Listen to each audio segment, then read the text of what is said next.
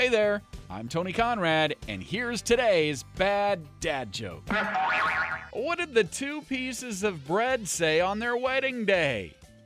It was loaf at first sight. there you go.